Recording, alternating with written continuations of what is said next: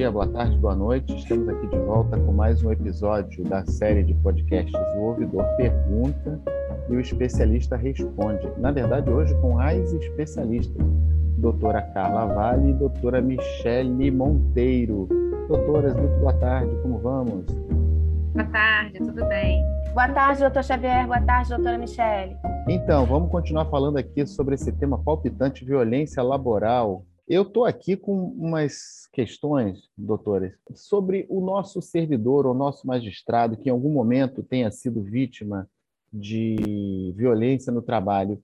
Como é que ele pode ser ajudado pelo tribunal? De que maneira o tribunal pode intervir para ajudar essa pessoa que é vítima do assédio? Se eu puder é, começar, doutor Xavier, eu tenho uma, na verdade, uma correção urgente para fazer em algum momento do nosso podcast, eu se referi ao nosso ato né, de enfrentamento à violência laboral, assédio moral e sexual, como se fosse ato número 184 de 2009. No dia eu cismei com 2009. Na verdade, ele é de 2019 e é um ato que, de toda maneira, está em processo de revisão pela, pela atual presidência do regional, mas, a princípio, então, é a normatização que ainda está em vigência, está sendo revista, mas está em vigência, que é o ato 184 de 2019 aqui do TRT-RJ. Muito bem. Doutora Michele, fala para nós aí, como é que a medicina pode ajudar uma pessoa vítima do assédio? Como é que o tribunal e a sua medicina, toda a sua coordenadoria de saúde ajuda uma pessoa nessas condições? Bom, então a primeira etapa que está prevista é justamente o acolhimento da pessoa, daquela pessoa que sofreu a violência laboral. Então, ela vai dar entrada né, no nosso setor, pode ser, é, enfim, contactando. Geralmente a pessoa contacta primeiro o serviço social, mas acontece, na verdade, também de vir através da psicologia, como a gente já falou, às vezes a pessoa é, desenvolve algum quadro ou de sintoma psíquico ou de físico, e acaba entrando, por exemplo, apresenta um atestado por uma doença física ou mental, e na, durante a avaliação é identificado esse caso de violência laboral. Então, por algumas dessas formas, ou por espontaneamente, a pessoa está se identificando numa, numa situação como essa, ela vai procurar o setor de saúde, e justamente nessa primeira etapa, ela vai ser recebida por, por esses profissionais, né, em conjunto, é, pelo serviço social, pela psicologia e pela medicina, e vai ser, no início, ouvida, né, recebida mesmo carinhosamente, acolhida, a gente vai entender a situação dela e poder dar as orientações, primeiro, relacionada ao próprio estado de saúde. A gente vai identificar como ela, como ela está, né, do que, que ela precisa de um primeiro atendimento, para poder orientar isso.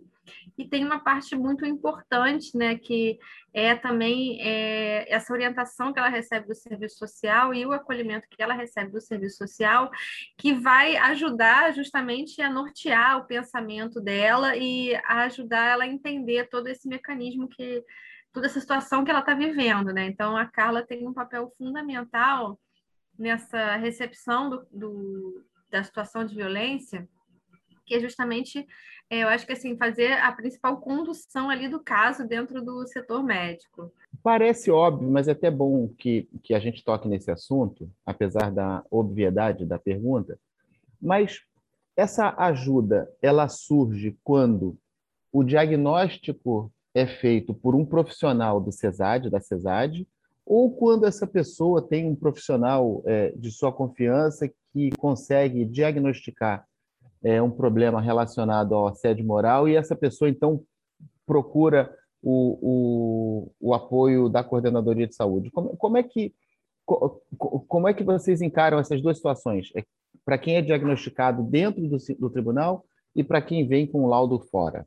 Então, doutor Xavier, acho que é, que é, importante demarcar que o grande diferencial da nossa política, e que é o que a gente vem tentando levar e compartilhar com as outras instituições a nossa experiência, é que sempre nos pareceu, né, e a gente lidando com o sofrimento humano, que parte do equívoco da condução dos casos de assédio moral nas instituições é justamente encarar essa problemática somente pela dimensão burocrática, administrativa e legal Então, a gente está falando de indivíduos que, por vezes, sequer entendem que estavam sendo assediados ou sofrendo uma violência e chegam a, a e batem nos setores de saúde totalmente adoecidos, desmotivados, desesperados, alguns pensando em exoneração, sem entender o que estava acontecendo ou achando que existe uma anuência generalizada com relação àquela vivência que ele está passando.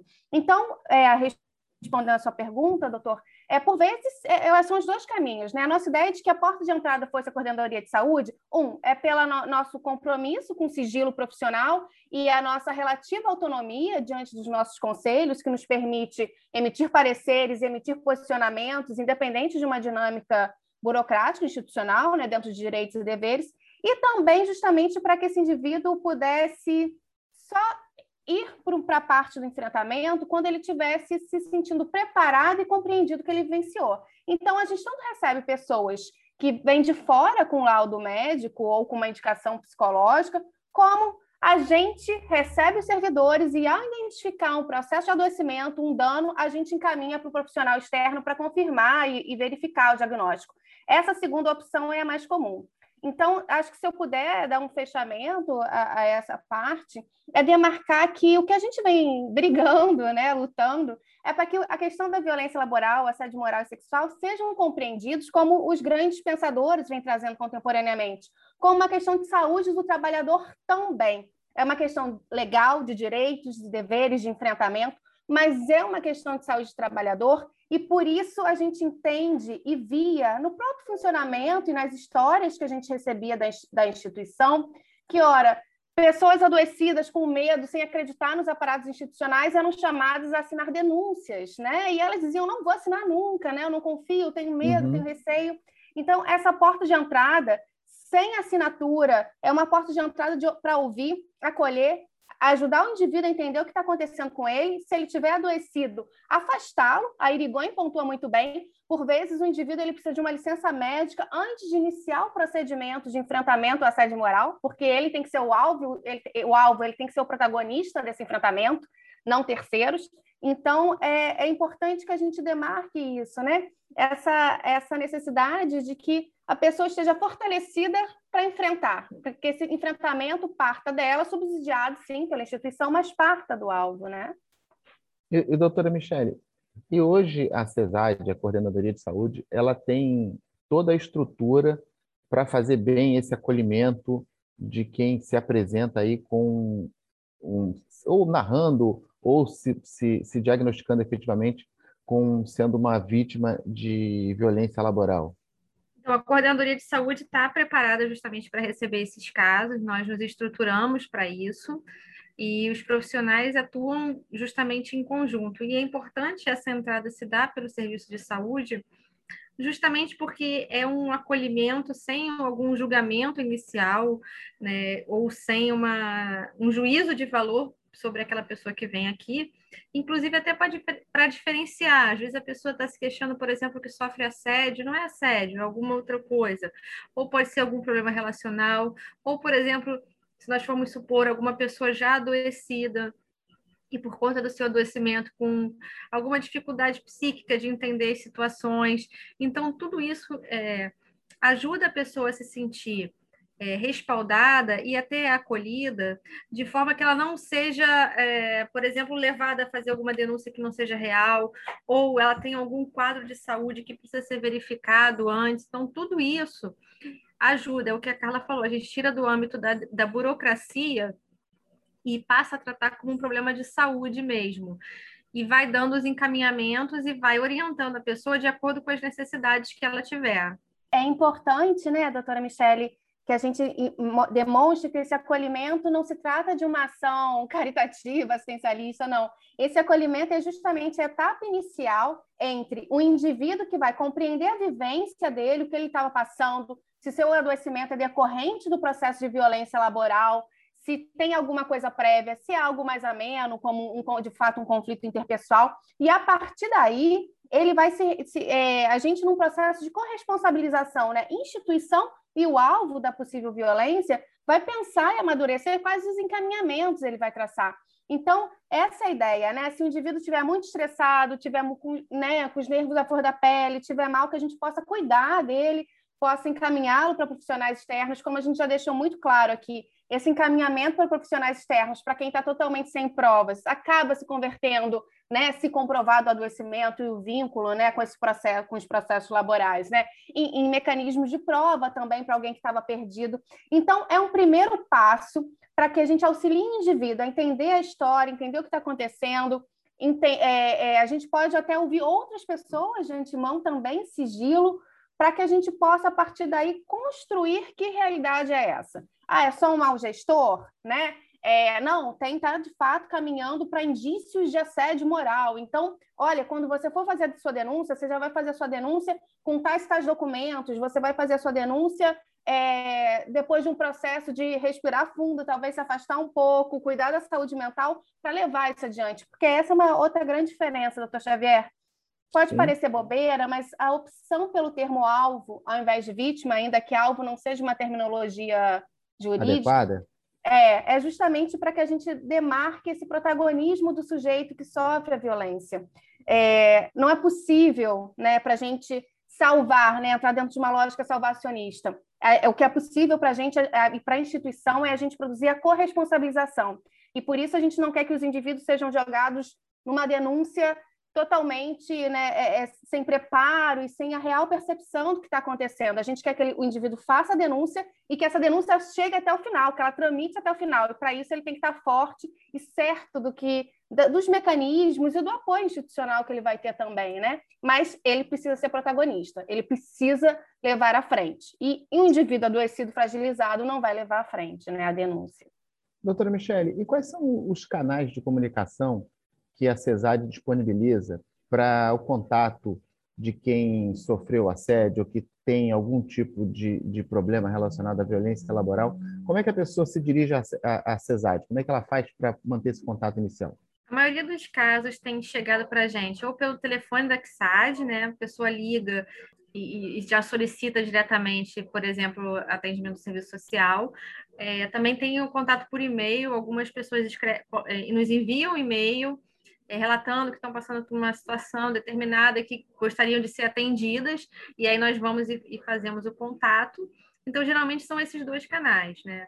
Então, Difícil... passa para passa nós, então, o telefone e o e-mail aí, doutora. Tá. O e-mail do, do Serviço Médico, né, da Coordenadoria de Saúde, é csad.trt1.jus.br.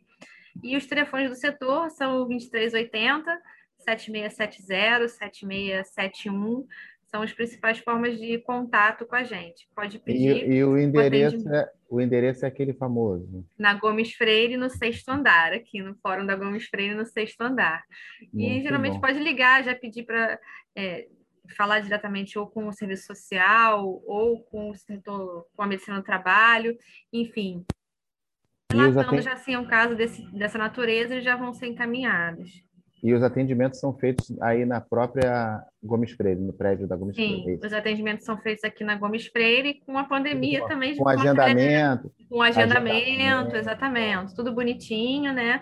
Geralmente são vários atendimentos, né? No, no caso, vai sendo atendido com alguma frequência, além de contato telefônico, muitas vezes a Carla precisa ter, manter esse contato telefônico ao longo do tempo também, durante, entre os atendimentos presenciais e agora com a pandemia também tem tido esse atendimento via Zoom, né, de ferramentas de teleconferência.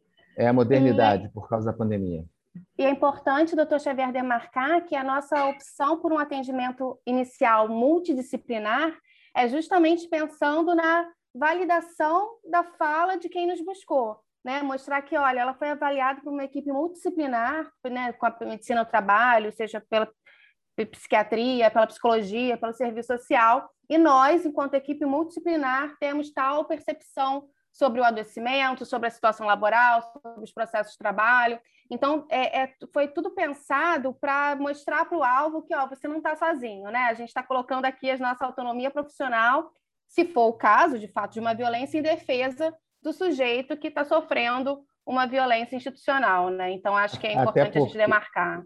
Não, até porque, né, doutora Carla, é bom falar isso, que identificado que naquele setor há um assédio moral, há uma violência laboral, o tribunal tem todo um aparato também para intervir nesse meio ambiente de trabalho também, né? Por isso é que é importante a confirmação do, do diagnóstico por uma equipe multidisciplinar. Perfeito, né? Esse é o objetivo, né? Que a gente, de fato, é, venha intervir, intervir de, modo, de maneira efetiva, né? E aí, como a gente deve debater no próximo episódio, aí a gente vai pensar nos encaminhamentos, né? Seja para ouvidoria, seja é, por meio de processo administrativo, enfim, a gente pensa aí nos outros canais de, de resolução depois dessa etapa inicial. Muito bem. E, doutora Michele, quer fazer mais alguma consideração a respeito dessas etapas do acolhimento? Alguma coisa que, que eu não tenha feito de pergunta? Eu acho que é importante destacar o que a Carla falou do protagonismo, né? Do, do indivíduo que sofre a violência laboral. Muitas vezes alguém presencia, a gente já falou aqui, assim, como ajudar é, alguém que está sofrendo violência laboral, mas é importante também a gente ressaltar já que a gente está falando dessa recepção do indivíduo que passou pela violência laboral, uma denúncia vazia, uma terceira pessoa que acha que vai levantar uma bandeira, denunciar pelo outro e vai às vezes jogar numa fogueira uma pessoa que não está preparada para aquilo, né? Então, se você quer ajudar, é importante que você converse com a pessoa, oriente ela, está sabendo que pode fazer contato com o serviço médico, com o setor de saúde. Então, auxilie essa pessoa a chegar até lá, a chegar no, setor de saúde fazer esse contato, mas evitar justamente essas denúncias vazias ao vento ou que fazem muito alarde e que às vezes vão expor uma pessoa que está num momento muito sensível e sem condições né, de lutar com aquilo. Muito bem, doutora Michele, doutora Carla, nosso tempo está se esgotando aqui hoje. Eu queria agradecer mais uma vez a presença das doutoras aqui nessa, nesse nosso nossa nova forma de abordar esses temas é, grandes no tribunal. E eu queria convidá-las para participar de um outro episódio para a gente continuar falando dessas etapas do acolhimento. Perfeito, doutor. Estaremos aqui. Então, tá bom. Mais uma vez aqui encerramos o episódio da série de podcasts do Ouvidor Pergunta, o Especialista Responde, tratando do tema violência laboral. E aqui hoje com as doutoras Michele Monteiro e Carla Vale, e em breve a gente se fala. Quem quiser mandar perguntinha para nós, ouvidoria.trt1.jus.br. E não se esqueça de ouvir-nos nas plataformas de áudio e agora também no YouTube. Hein? Procura lá a gente no YouTube da Escola Judicial para você pegar bastante coisa importante aí que nós já falamos aqui sobre violência laboral. Até o próximo episódio.